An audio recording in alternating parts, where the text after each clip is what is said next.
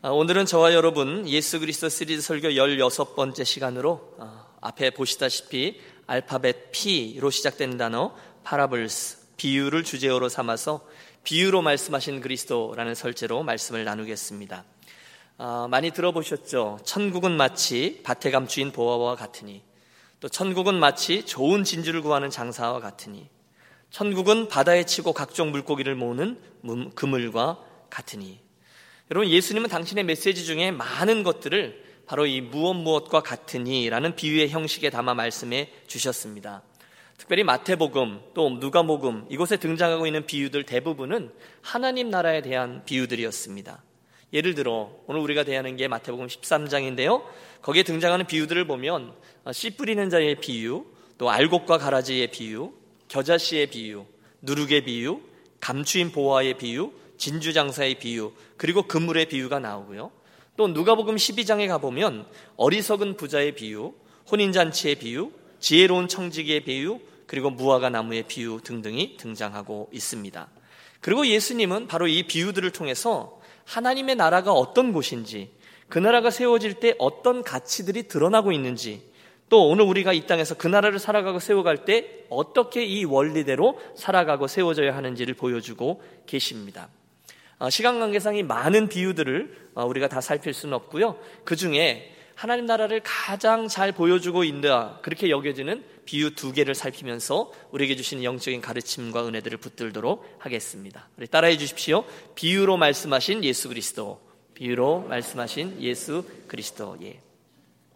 우선 여러분 예수님의 이 비유들에 접근할 때 우리가 먼저 알아야 되는 것이 하나 있는데 그게 바로 우리 하나님의 나라에 대한 바른 개념입니다. 사실 하나님의 나라, the kingdom of God 이것은 신약 성경에만 100번 이상 등장하는 중요한 단어입니다. 예수님의 공생애 사역도 사실은 그 메시지로 시작되지 않습니까? 회개하라 천국이 가까웠느니라. 그날 이후에 이 하나님의 나라는 예수님의 사역에 있어서 가장 중요한 자리를 차지해 왔어요. 우리가 몇 주 전에 location 살필 때 잠깐 다루었는데요. 하나님의 나라, 천국, 그것을 이야기할 때 가장 먼저 강조되어야 될 것은 어떤 장소의 개념이 아니라 다스림, 통치의 개념이다 말씀드렸죠. 아, 우리의 속사람, 우리의 가정, 또 교회, 일터, 열방 등등 그것이 어디가 되든 우리 하나님의 주대심과 다스림이 인정되고 그분의 가치가 실현되는 곳이라면 그곳이 곧 하나님의 나라다. 우리 그렇게 말씀을 드렸습니다. 여러분 지금 이 개념을 이해하는 게 굉장히 중요한데요. 우리가 그것을 바르게 이해할 때야 비로소 하나님의 나라가 우리가 단순히 죽고 나서 가게 되는 저 어딘가의 나라가 아니라 또 시간적으로 멀리에 있는 미래적인 그 나라가 아니라 오늘 이곳에 이미 시작되었고 그래서 실제적으로 우리들의 삶으로 이미 경험할 수 있는 현재형의 나라로 인식되고 체험될 수가 있습니다. 여러분 어려운 신학 용어로 이것을 이미와 아직 사이의 긴장이라 그래요. already 그리고 not yet 그 사이의 긴장이라고 부르는 부르는데 하나님이신 그분께서 이 땅에 오실 때 그 순간부터 이미 그 하나님의 나라는 시작되었고 물론 아직 완전한 모습으로 이루어지진 않았지만 그 중간기에 저와 여러분이 이미 그 나라에 들어가 그 나라를 맛보며 또 확장해 가고 있다. 바로 이것이 하나님 나라의 개념이었습니다. 그런데 여러분 목사가 앞에서 이렇게 열심히 설명을 하고 또 설교를 해도 여러분 머릿속에 그 하나님의 나라가 이렇게 사진을 딱 찍은 것처럼 명쾌하게 인식되지 않는다는 것이 저와 여러분 모두의 고민이 아니겠습니까? 우리 예수님도요, 하나님의 나라를 설명하실 때 하나님의 나라는 A, 이것이다. 또는 하나님의 나라는 B, 이렇다. 이런 식으로 말씀하지 않으셨습니다. 대신에 예수님도 하나님의 나라를 무엇으로 비유할고 하나님의 나라는 마치 네, 늘 이런 식으로 비유를 사용하곤 하셨다는 거예요. 여러분 이해가 되시죠? 오늘 비유로 말씀하시는 그리스도인데요. 우리들의 궁금함이 시작되는 거죠. 어째서일까요? 예수님은 왜 그 하나님의 나라를 늘 이렇듯 비유라는 특별한 도구를 통해서 말씀하신 것일까요? 두 가지 생각을 해보았습니다. 첫 번째 이유는 하나님의 나라의 그 나라의 신비 또 하나님 나라의 의미가 너무 크고 깊었어요. 그 아름답고 그 신비한 이야기들을 우리 사람들의 문화와 특별히 어떤 한 나라의 언어 표현으로만은 이 엄청난 존재를 다 그 언어에 담아낼 수가 없으셨기 때문일 거다. 이런 생각을 해봅니다. 오해하지 마십시오. 예수님께서 우리들이 알아듣도록 다 잘 표현을 못 하신다. 이런 의미가 아니라요. 우리들이 가지고 있는 이 언어의 한계로 또 우리들이 이해할 수 있는 이 지혜의 한계로 하나님의 나라를 담아내기가 어렵기 때문에 예수님이 이거다라고 말씀하지 않고 이것과 같다라고 말씀하셨다는 거예요. 여러분 우리가 예언서나 요한계시록 같은 것을 보면 영적인 세계의 이야기들 우리들의 기록할 때 이거다 저거다 이렇게 기록하지 않고 마치 누가 무엇을 하는 것과 같도다 이렇게 표현함으로써 우리 사람들에게 자칫 있을 수 있는 오해의 소지를 완전히 배제했던 것처럼 하나님의 나라는 우리 사람들의 언어나 경험으로는 완전히 이해해서 담아낼 수 없는 엄청난 가치의 것이기 때문에 주님은 할 수 없이 비유를 사용하셨을 것이다. 우리 그렇게 봅니다. 또 있습니다. 주님께서 하나님 나라를 설명하실 때 늘 이렇게 비유를 사용하셨던 이유는 우리가 두 번째 읽었던 본문에 나오죠. 제자들도 답답했던 것 같아요. 예수님께서 계속 하나님 나라에 대해서 말씀하시는데 이렇다, 이렇다가 아니라 이런 것과 같다, 이런 것과 같다라고 말씀하니까 묻습니다. 주님, 어찌하여 이렇게 늘 비유로만 말씀하세요? 그때 주님께서 오늘 우리의 두 번째 본문 이렇게 대답하시죠. 천국의 비밀을 아는 것이 너에겐 허락되었으나 그들에게는 아니 되었나니 무릇 있는 자는 받아 넉넉하게 되되 무릇 없는 자들은 그 있는 것도 빼앗기리라. 그러므로 내가 그들에게 비유로 말하는 것을 그들이 보아도 보지 못하고 들어도 듣지 못하며 깨닫지 못함이니라. 여러분 이게 무슨 소리죠? 하나님의 나라 그 진리의 말씀을 듣는 이들 중에 겸손함으로 그리고 열린 태도로 나오는 이들에게는 진리가 더 선명히 보여요. 이 비유를 통해서요. 하지만 그 당시 바리새인들과 같이 진리에 대한 거부감을 가지고 있고 삐딱하고 선입견을 가지고 의심을 가지고 나오는 이들에게는 하나님 나라의 이야기를 해주지만 그 비유 자체가 그들에게 장애물이 되어서 잘 이해하지 못하도록 닫는 방법이 되었다 이런 의미입니다. 여러분 같은 비유지만 양면성이 있음을 이해하십시오. 하나님의 나라라는 진리에 대해서 열린 태도, 겸손으로 나오는 이들에게 예수님의 이 비유는요, 하나님 나라의 비밀을 잘 보여주는 좋은 그릇도 되지만 반대로 삐딱하고 의심과 또 불확실함을 가지고 나온 이들, 그들에게 이 비유는 하나님 나라를 오히려 더 잘 안 보여주는 장애물이 되었다는 것입니다. 그러므로 이 아침에 우리가 이 비유에 접근할 때 저와 여러분 모두가 어린아이 같은 마음을 가지시고 이 말씀을 잘 듣고 받아서 이 하나님 나라의 깊은 비밀을 듣고 깨닫고 누리게 되는 저와 여러분의 이 아침이 되시기를 축원합니다. 어, 서론이 좀 길었는데요. 이제 오늘의 본문, 첫 번째 본문이죠. 13장 44절의 말씀을 다시 한번 합독하기 원합니다. 여러분 무슨 이야기인지 잘 보십시오. 같이 읽습니다. 천국은 마치 밭에 감추인 보화와 같으니 사람이 이를 발견한 후에 숨겨두고 기뻐하며 돌아가서 자기의 소유를 다 팔아 그 밭을 사느니라. 아멘. 여러분 그 당시로 가보시죠. 예수님의 당시에 또는 그 예수님 이전의 이스라엘에게는 특별한 은행이나 금고가 따로 있지 않았습니다. 그러니까 사람들은 감 나가는 물건들, 보물들을 잘 보관하려면 할 수 없이 잘 싸서 땅 속에 묻어 보관하곤 했습니다. 그런데 갑자기 문제가 생기죠. 그 사람이 급한 일로 어, 병사하거나 또는 전쟁이 발발하거나 큰 자연재해가 일어나거나 그러면 주인을 잃어버린 그 보물들이 그냥 그렇게 땅에 묻혀 있게 되는 거죠. 1년도 지나고 10년도 지나고 수십 년이 흘러요. 아무도 거기에 그 보물이 묻혀 있는지를 모릅니다. 어느 날 오늘 본문을 읽어보면 한 소장농쯤 되지 않나 싶습니다. 한 사람이 밭을 갈다가 갑자기 퍽 하는 소리와 함께 곡괭이에 뭔가 걸린 것을 발견합니다. 파보니까 헉 이게 웬일이에요? 엄청난 보물이 거기 발견되었습니다. 여러분 여러분 보는 것처럼 같이 놀라주세요. 띠용 하고 엄청난 보물을 발견하게 된 거죠. 당시의 관습은 주인 없는 보물을 발견하면 찾는 자가 임자였거든요. 그래서 얼른 그는 그 보물을 어, 누가 볼까봐 얼른 그곳에 묻고 집에 돌아가 자기의 온 소유를 팔아서 그 밭을 사내고야 만다. 이게 이제 밭에 감추인 보화의 비유 내용이죠. 여러분 오해하지 마십시오. 주님은 이 비유를 통해서 저와 여러분에게 오늘 윤리를 가르치려 하지 않으세요.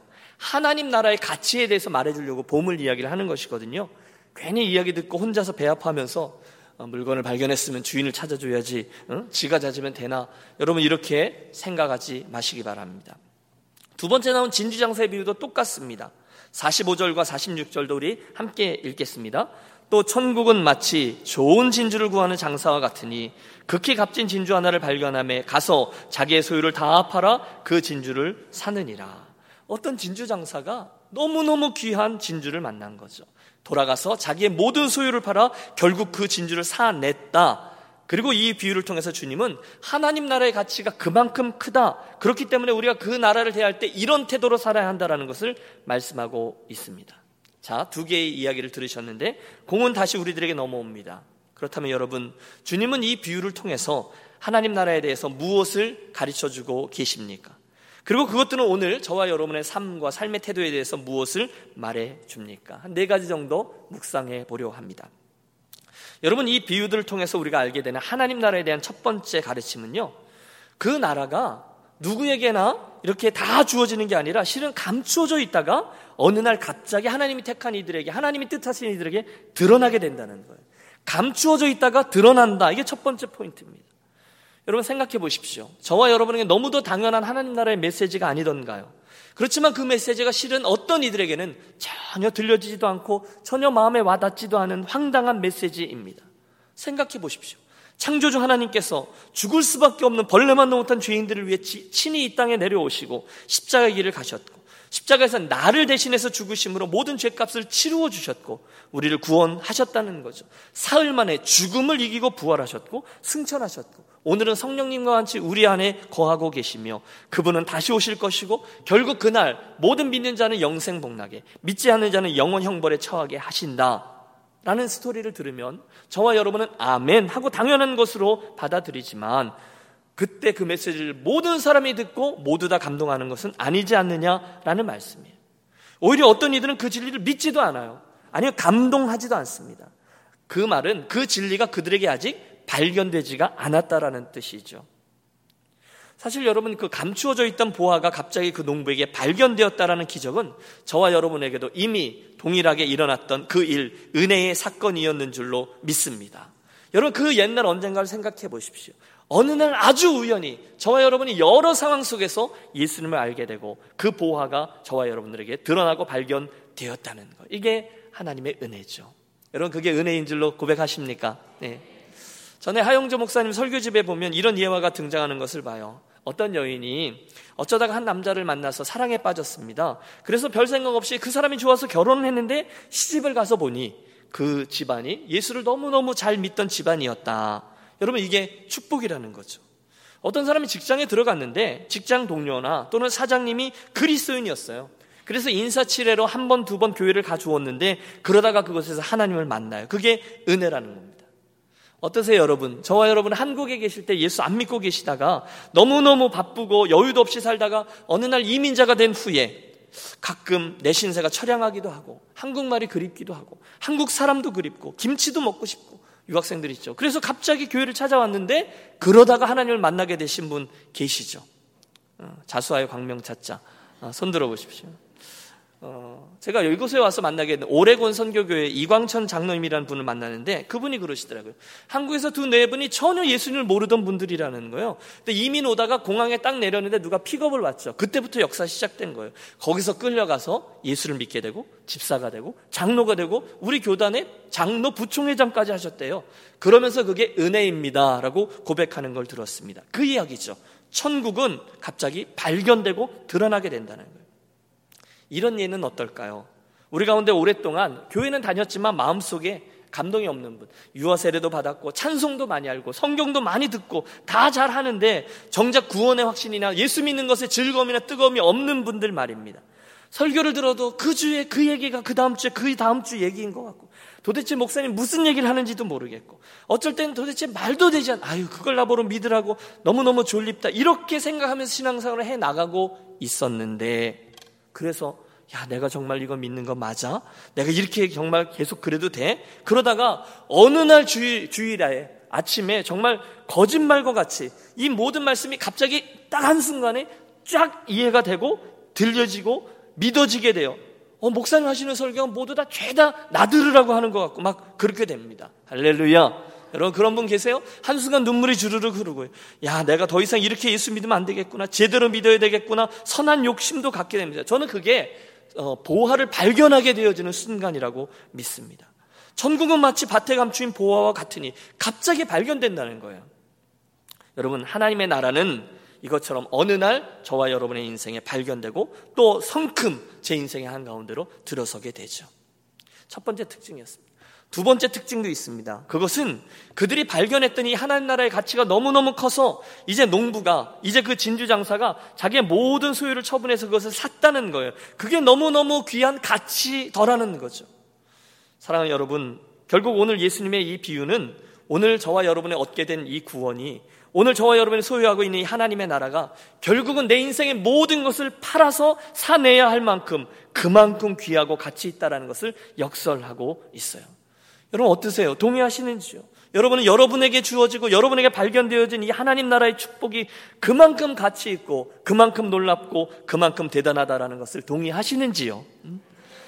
여러분 잘 모르시겠으면 그 이야기 속에 들어가 여러분이 그 보물을 발견한 농부가 되어 보십시오. 이게 웬일이야? 가슴이 뛰기 시작합니다. 얼굴이 뻘겋게 달아올랍니다. 얼른 덥죠. 특별한 표식을 해놓으면 누군가가 발견할 수도 있잖아요. 최대한 평범한 그런 땅처럼 보이게 해놓고 서둘러 집으로 달려갑니다. 왜요? 빨리 그 상을 사야, 사야, 되니까. 누군가가 그 땅을 발견해서 사면 안 되니까. 막 당황스럽게. 여러분, 저만 혼자 흥분하고 있죠? 열심히 달려갑니다. 하지만, 여러분, 물론 조급함 중에 그가 막 당황하고 있을지도 모르겠어요. 아, 이걸 어떻게 하지? 이걸 어떻게 하지? 하지만 여러분, 그럼에도 불구하고 그 얼굴에 배어나오는 자기도 감출 수 없는 미소를 바라보십시오. 아무도 몰라요. 오직 그만이 압니다. 너무너무 기뻐요. 가슴이 벅차올라요. 왜요? 곧 그 인생에 엄청난 역전의 드라마가 시작될 것이기 때문이죠. 아니, 그 드라마는 이미 시작됐습니다. 여러분, 그때 한번 생각해 보십시오. 그 순간, 내가 빨리 가서 저걸 사내야지 할 때 그 순간 그에게 지난 몇 년 동안 지긋지긋하게 자기를 괴롭혀온 빗장이 전혀 두렵지 않습니다. 그 순간에는 배고파서 징징대고 있는 집안의 아이들 전혀 걱정되지 않습니다. 아니 그 순간에는 그런 자기를 얕잡아 보거나 야왜 그 인생을 그렇게 사니? 야 예수를 믿으면 적당히 믿어. 왜 미친 것처럼 믿지? 그렇게 조롱하는 사람들의 말이 하나도 신경 쓰이지 않습니다. 왜요? 그는 그곳에 엄청난 가치의 보물이 있다는 것을 알기 때문이죠. 내가 이제 가서 그 땅을 사내기만 하면 와 그럼 얼른 가서 그 땅을 사야 되는 거죠. 내가 그 보화를 다른 사람이 찾아내기 전에, 어, 다른 누군가가 가지면 안 되는데, 내가 빨리 그 땅을 소유해야 하는데, 내가 그 땅을 반드시 사야 하는데, 각오하면 집으로 달려갑니다. 여러분, 이게 바로 하나님 나라를 발견한 사람들의 모습이라는 것입니다. 이것이 바로 주님을 발견한 이들의 삶이에요. 어떠세요? 여러분 과연 그 사람만큼 이렇게 가슴 벅차게 하나님 나라를 귀하게 여기며 욕심내며 살아가고 계십니까? 이 시간 저는 여러분께 그 하나님 나라의 희한한 계산법 하나를 말씀드리고 싶습니다. 어떠세요, 여러분? 여러분은 정말로 오늘 본문에 나오는 그런 귀한 하나님의 나라를 온전히 소유하며 살아가기를 원하십니까? 여러분 대답해 보세요. 여러분 정말로 그 나라를 어떻게 해서든지 사서 꼭 여러분의 것으로 삼기를 원하십니까? 음. 또 대답해 보세요.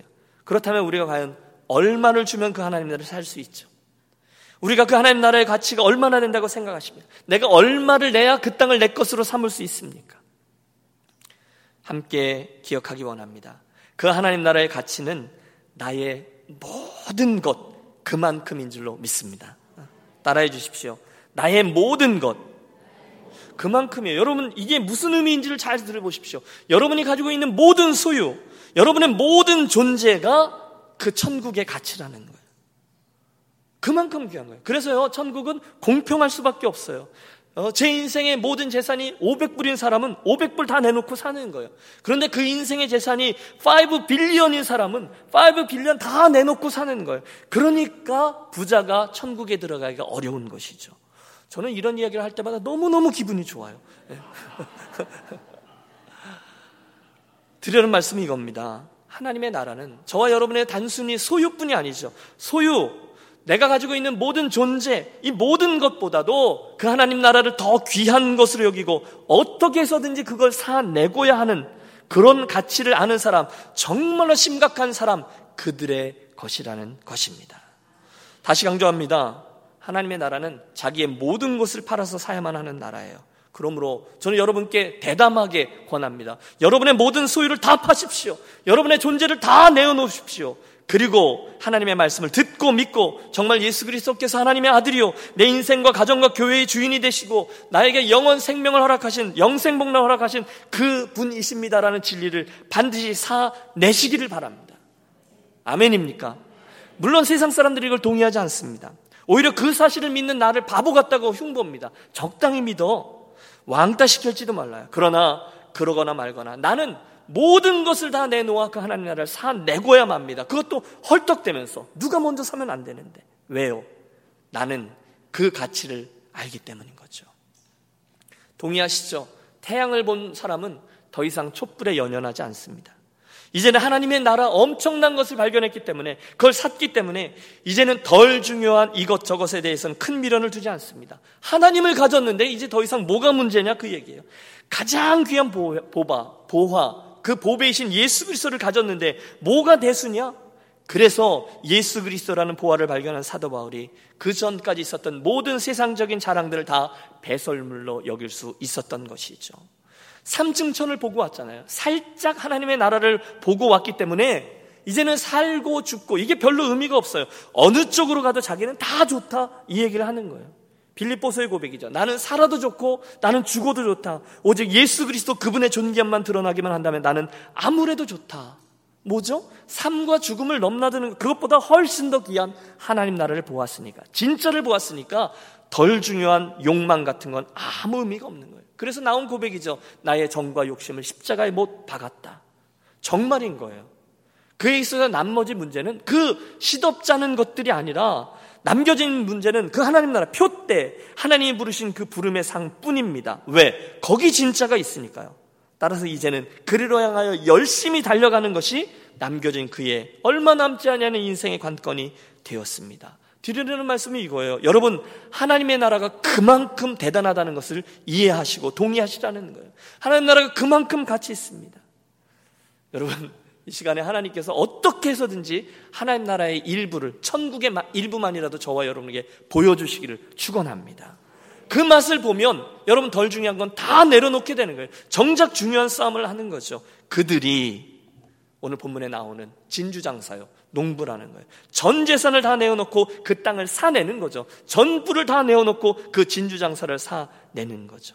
축복합니다. 저는 사랑하는 우리 유년 가족들 모두가 오늘 본문에 등장하는 이런 이상한 사람, 가치가 바뀐 사람, 세상이 감당치 못한 그러는 사람들이 되시기를 바랍니다. 왜요? 하나님 나라가 더 크니까요. 세 번째, 예수님의 이 비를 통해서 우리가 알 수 있는 것은 그 귀한 하나님 나라를 발견하고 엄청난 가치를 알게 되었다면 이제 저와 여러분은 반드시 매일매일 현재형으로 하나님 나라를 반드시 소유하고 하나님 나라의 원리와 방식대로 살아가리라 분명한 결단을 해야 된다는 거예요. 결단의 부분입니다. 뭔가를 하셔야 된다는 거예요. 여러분 보십시오. 그것을 발견한 이후에 이 농부와 진주 장사가요, 마음속으로만, 야, 너무너무 귀하구나 하지 않았습니다. 대신에 그들은 집으로 달려가서 뭔가를 정말로 했습니다. 뭘 했습니까? 자기의 모든 소유를 정말로 팔고 그 땅, 그 주인에게 가서 땅을 사고 그 진주를 사냈어요. 정말로 결단하고 정말로 했고 그리고 그 열매를 땄다는 거죠. 왜 그럴까요? 그게 귀한 줄 정말 알았으니까. 그런데 여러분 생각해 보십시오. 만일 오늘 스토리가 그것까지는 갔는데 만일 그것을 안 했다. 예를 들어 그날은 마음이 막 뛰고 흥분했었는데 그 다음날 일어나니 마음이 변해서 아 귀찮다. 그 보물 그냥 복 있는 누가 가져가라 그래라. 난 그냥 지금처럼 살란다 했다면 여러분 이건 뭡니까? 그 보화는 진짜 보화입니까? 가짜 보화입니까? 이게 어렵습니까? 그건 진짜가 아닌 것이죠. 여러분 이 이야기는 저와 여러분에게 이런 질문으로 되돌아옵니다. 그렇다면 오늘 과연 저와 여러분에게는 하나님의 나라가 그만큼 가치 있는 나라로 다가오고 있습니까? 여러분 이 질문에 심각하게 대답하십시오. 내가 오늘 하나님 나라를 소유하고 누리고 있는데 그만큼 간절히 하고 있냐는 거예요. 정말로 그렇게 하고 있냐는 거예요. 그 다음날 일어나서 마음이 변화했냐 이 질문입니다. 저와 여러분의 삶에 예수를 믿는데 그 많은 결단이 있으시냐라는 도전이에요. 여러분 대답하십시오. 오늘 저와 여러분에게는 그 하나님 나라를 사내기 위해서 내려놓는 것, 포기하는 것, 팔아버리는 무엇인가가 과연 있습니까? 없습니까? 좀 더 쉽게 여러분 지금 저와 여러분은 오늘 현재형으로 지금껏 하나님의 그 나라를 얻어내기 위해서 사내기 위해서 무엇인가를 내려놓으셨습니까? 혹시 아 그래 참 귀한 보물이지 지적으로는 동의하지만 실적으로는 실제로는 아무것도 내려놓은 것이 없지는 않으십니까? 혹시 그렇다면 진짜 그렇다면 동의는 해요. 내가 믿는 것 같아요. 가장 귀한 것입니다라고 고백하지만 진짜로 아무것도 안 하고 있다면 저와 여러분이 믿는 하나님 나라를 진짜 하나님의 나라라고 부를 수 있을까요? 오늘 나는 정말로 그분과 그분의 나라를 신앙하고 있는 것일까요? 주 예수보다 귀한 분은 없네. 예수밖에 없네. 그 찬양을 부를 때 우리들의 마음은 진짜냐는 거예요. 여러분, 하나님은 그 하나님의 나라를 저와 여러분에게 주기 위해서 하나밖에 없는 독생자를 포기하시고 그 예수님도 당신의 하늘 영광과 보좌와 생명까지도 포기하셨습니다. 그리고 당신의 죽음을 내어놓고 저와 여러분의 생명을 사 주셨죠. 사 주셨어요. 속량, 속죄. 그런데 여러분, 저와 여러분은 그 예수님의 그 하나님 나라를 소유하고 제대로 믿기 위해서 무엇을 파셨습니까? 여러분은, 저와 여러분은 그 예수님을 위해서 어떤 대가를 지불했습니까? 여러분 알고 계신 거 말고요. 뭘 행하셨냐 그 질문입니다. 예수님은 저에게 너무너무 귀하신 분입니다. 구세주입니다라고 고백하는 것 말고 그 예수 그리스도를 위해서 여러분 정말로 포기하고 내려놓은 게 있으시냐는 거예요. 뭘 주고 그 나라를 사 내셨냐는 것이죠. 여러분 아세요? 그분을 위해서 내가 포기하는 것만큼이 저와 여러분에게 있는 하나님 나라의 가치입니다. 주님은 천국은 여러분에게 있어서 그만큼의 가치가 있는 거예요. 따라서 그분을 위해 그 하나님 나라를 위해서 내가 양보한 것이 별로 없다라고 생각되신다면 여러분 이 도전 앞에 서시길 바랍니다. 그렇다면 나는 아직 그 하나님의 나라를 정말로 발견한 사람이 아닐 수도 있습니다. 여러분이 구원받지 못했습니다. 이런 얘기 하는 것이 아니죠. 여러분 그 나라를 내가 잘 가장 소중한 것으로 여기고 믿고 있다라고 얘기하지만 내가 그 나라를 위해서 무엇인가를 내려놓고 가장 소중한 것 대가를 치르지 않았다면 그건 아직 천국이 아닐 공산이 큽니다.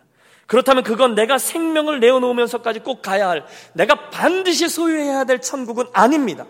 그렇다면 그때 그 하나님 나라는 내 머릿속에 이상적인 관념일 수는 있어도 언젠가 내가 한번 방문하겠지 생각하는 디즈니랜드나 하와이의 관광지 정도일 뿐입니다. 그렇다면 생각해 보십시오. 거기에는 생명의 역사 일어날 수가 없어요. 혹 구경하는 관광객 내가 될 수 있어요. 흉내내는 배우는 될 수 있어요. 하지만 진지한 사명자들과 순교자들과 대가를 치른 헌신자들은 없습니다. 기억하십시오. 하나님의 나라는 내 삶의 덜 중요한 것들을 팔아버리는, 아니, 다 팔아버리고야 말리라. 그리고 그 밭을 반드시 사내고야 말리라. 결단과 행동이 있어야만 살 수 있는 나라입니다. 마지막 포인트. 그러므로 여러분, 이 결단은 결코 쉽지 않습니다. 여러분, 오늘 우리가 본문에 나오는 하나님 나라의 가치를 정말로 알게 되고 그 특징을 듣게 되었어요. 그러고 나서 이제 정말로 그 원리와 가치들을 실천하면서 내 삶으로 그것을 구하면서 살아나가는 것은 말처럼 쉽지 않다는 것이죠. 결코 쉽지 않아요. 우리가 그 원리대로 살아요? 우리가 그것을 소유하고 들중한 것을 내려놓는 것은 정말 장난이 아닌 거잖아요. 이유가 있습니다. 우선 여러분, 하나님 나라의 원리와 가치는 오늘 이 세상에 있는 그것들과 거치는 것이기 때문에 그렇습니다. 아, 내가 하나님 나라에 들어섰구나. 이제는 이것을 가장 소중히 여기고 내가 이 원리에 따라서 이 가치를 붙들고 살아야 됐구나. 결단했어요. 그런데 그리고 나서 예수께서 그러면 이렇게 살아라 요구하시는 것들이 굉장히 버겁습니다. 왜? 예수님은 구경꾼, 대충 따라오는 사람이 아니라 제자를 부르셨거든요. 그러니까 예수님께서 그렇게 말씀하시는 거죠. 가장 간단한 거 예를 들어보죠. 산상수훈에 나오는 것들 중에 오리를 가자고 하는 사람에게 얼마를 가져라? 심리를 가져라. 여러분 이게 가장 단순한 거죠. 혹시 착한 분은 그 정도는 할 수 있을지 모르겠어요. 그런데 요즘 그것도 쉽지 않잖아요. 우선 귀찮아서 하기 싫어요. 혹시 조금 그 사람을 잘해주면 더 잘해달라고 뭘 요구할까봐 부담스럽습니다. 잘 안 해줘요. 왼쪽 뺨을 맞거든 오른쪽 뺨을 내어놓으려고 하니 부하가 침이잖아요. 형제와 화평하기 위해서 먼저 악수를 하려고 손을 내밀려니 자존심이 상하잖아요. 내가 찌보다 못한 게 뭐가 있어? 뭐라고? 일흔 번씩 일곱 번이라도 용서하라고? 한 번, 두 번, 세 번까지는 내가 눈 딱 감고 용서하지만 네 번부터 용서한다고 계속 해주면 그 사람이 날 뭐로 보겠어? 형제를 위해서 목숨을 내어주라고? 그게 가당키나 한 말씀이야? 여러분 이게 우리들에게 있는 실제적인 어려움 아니던가요? 그게 하나님 나라의 가치와 원리, 그리고 오늘 이 땅에 있는 가치와 원리 사이에 있는 차이예요. 그러니 여러분, 하나님 나라를 소유하기 위해서 내 걸 모두 다 내어놓고 맞바꾼다는 것은 보통 어렵지 않습니다. 목사님 알죠? 그래서 뭘 어떻게 하라는 거예요? 그걸 답을 좀 말해주세요. 혹시 어, 화가 나시는 분 계십니까? 다 맞아요, 목사님 말씀 다 맞아요. 나 정말 그렇게 했습니다. 그게 내 성적표예요. 나 그래요. 그런데 그렇기 때문에 교회 온 것 아닙니까? 어떻게 해야 합니까? 예, 드디어 저와 여러분 결국 나누려고 하는 권면 앞에 함께 서게 되었네요. 바로 그 순간 사랑하는 여러분, 이 하나님 나라의 몇 가지 중요한 진리를 알게 된 저와 여러분들 빨리 그 순간에는요, 이 갈등이죠. 그 순간에는 내가 누군지, 하나님 나라가 얼마나 귀한 것인지, 하나님 나라의 백성에 대해서 그 가치를 쫓아가는 내가 얼마나 소중한 일을 하는 것인지를 빨리 되뇌이시기를 권합니다. 여러분 지금 우리가 어디에 서 있는지를 보세요. 그래야 된다는 걸 알아요. 그렇게 가고 싶어요. 그런데 그게 잘 안 돼요. 어떻게 하자고요? 빨리 되뇌이자는 거예요. 내가 누군지, 하나님 나라 얼마나 귀한 것인지, 그리고 하나님 나라의 백성에 대해서 그렇게 하는 것이 얼마나 소중한 일인지를 되뇌이자는 거예요. 빨리 생각해 보는 거예요. 여러분 우리가 이 말씀을 믿잖아. 아 나는 정말로 예수님을 믿지. 나는 천국을 믿지. 나는 하나님 나라가 귀하다는 것을 알지. 내가 정말 그렇게 살아야 되는 것이 맞지. 우리 그건 알잖아요. 여러분 아시죠? 그건 알잖아요. 그러면 빨리 그걸 되뇌이는 거예요. 하나님, 제가 하나님 나라의 백성이잖아요. 제가 이 가치와 원리를 내 삶을 주고 바꿔야 되는 거 맞잖아요. 그러니 주님 잘 아는 되는데 도와주십시오. 여러분 놀라운 것은 우리가 그 순간 정신을 차리고 하나님 나라의 백성으로 하나님께 도움을 구하면 비록 잘 안 되지만요. 비록 힘들지만요. 내가 정말로 그걸 깨닫고 그렇게 순종하려고 하면 그 모습을 보시고 너무너무 기뻐하시는 보혜사, 우리를 도우시는 성령께서 그 순간 우리들을 도와주신다는 것입니다. 여러분, 그때 성령께서 우리를 도우시면 놀라운 일이 일어나기 시작합니다. 전에는 말도 되지 않는다고 생각했던 것을 생각나게 하시고요. 내가 절대로 내 스타일이 아니야. 순종할 리가 없다라고 생각했던 것을 순종할 수 있는 힘도 주시고요. 결국 그분이 나로 하여금 그 열매를 하게 하고 따게 하시더라는 거예요. 성령께서 주시는 힘이요. 성령이 주시는 지혜요. 생각이요. 열매입니다. 그리고 비록 부족하지만 나는 아직 완벽하지는 않지만 하나님의 나라를 그만큼 주려하고 그걸 인정하고 애통해 하면서 잘 안 되지만 포기하지 않고 그 방향으로 나아가려고 순종의 실험을 계속해 가려는 씨름 그 방향이 바로 하나님 나라를 향해서 여정을 떠나는 우리들 믿음의 싸움이라는 거죠. 여러분 이게 믿음의 경주인 줄로 믿습니다. 덜 중요한 싸움이 아니에요. 이거예요. 내가 정말 진짜냐? 그 싸움이에요. 그들이 바로 하나님의 백성이요. 그 선한 싸움을 위해서 부르심을 받은 이들이 모여 있는 공동체가 우리 유니온 교회인 줄로 믿습니다. 여러분 몇 주 계속 반복하고 있습니다. 교회가 무엇입니까? 교회는 비록 이 땅에 있지만 그 하나님 나라의 가치와 원리대로 존재하고 행동함으로 이 세상 사람들에게 있어서 하나님 나라가 저런 것이구나라는 것을 보여주고 그들을 그 교회로 초대함으로 결국 하나님 나라를 확장해가는 하나님 나라의 전진 기지입니다. 그럼 좀 길죠? 한번 도로, 따라서 고백해 주십시오. 유니온 교회는 하나님 나라의 전진 기지입니다. 우리 교회는 하나님 나라의 가치를 따릅니다. 어, 믿습니까? 여러분 교회에는 무엇보다도 무엇보다도 하나님 나라의 가치가 가장 중요하게 여겨져야만 합니다.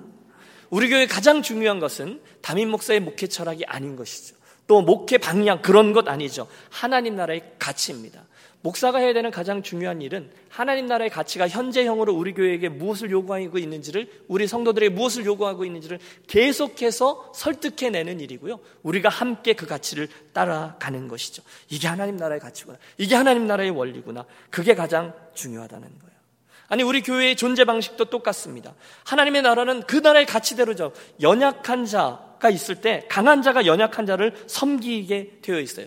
그래서 낮아지기 서로 먼저 낮아져서 가장 드러나지 않은 하찮은 일을 먼저 하려고 욕심내고 애를 쓰는 그게 하나님 나라의 존재 방식이죠. 그러면 그런 교회에 하나님의 나라가 아직 완성되진 않았지만 이미 이루어져서 우리 눈앞에 펼쳐지게 되는 줄로 믿습니다. 여러분 이게 초대교회의 존재 방식이었죠. 초대교회의 매력이 그것이었죠. 그게 전도 방식이었어요. 와, 교회, 그리스도인들 끝내주네.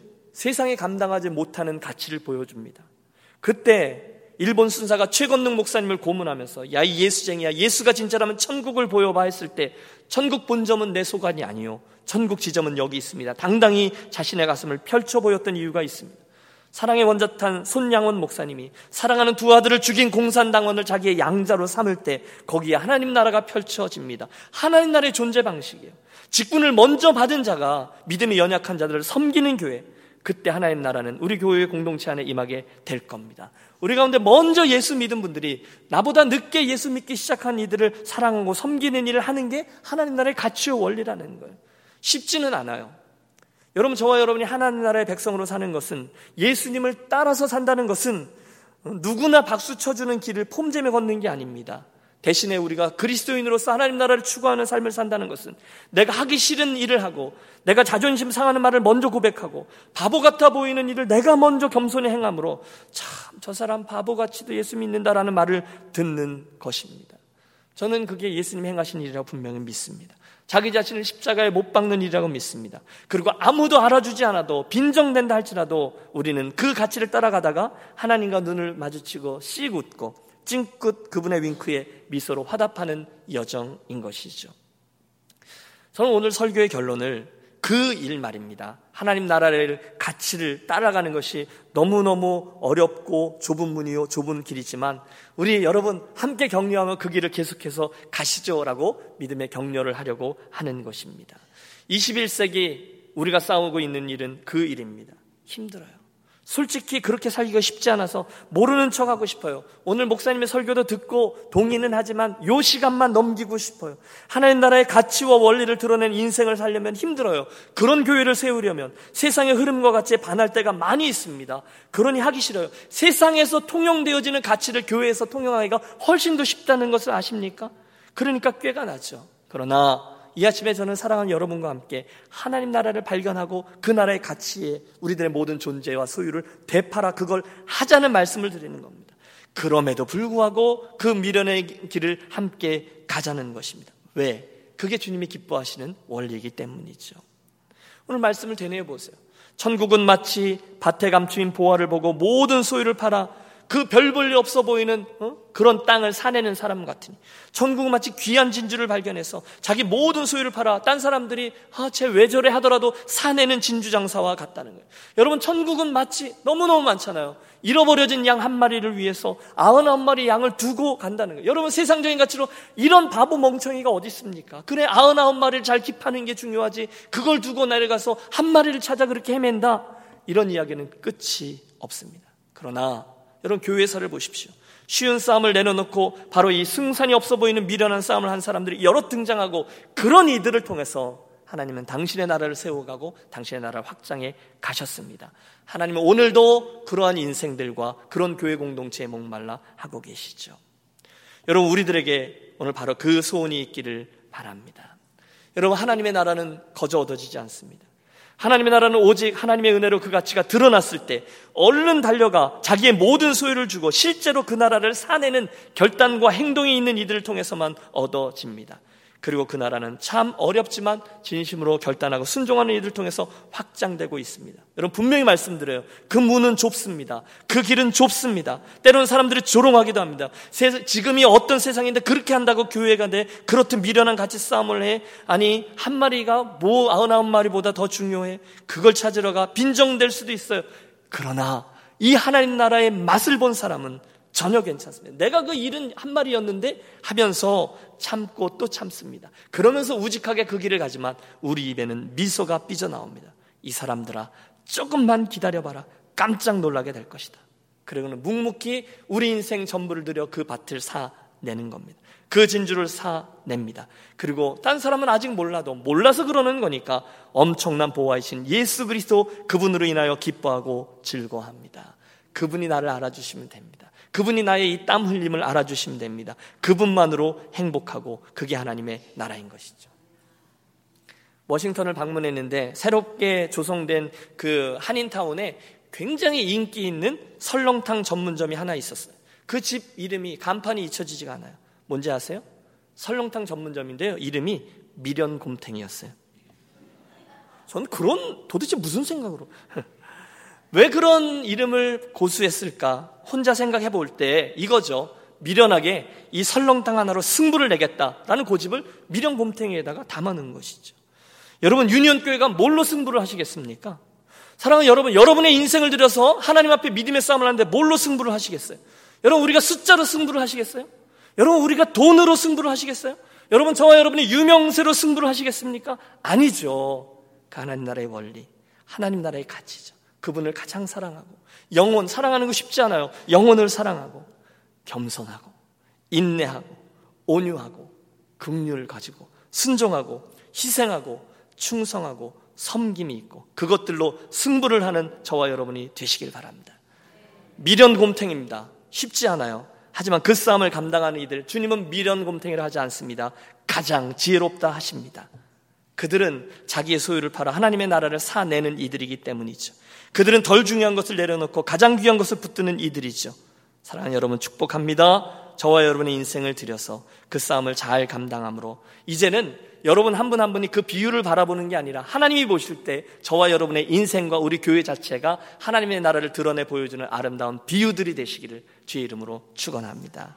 기도하겠습니다.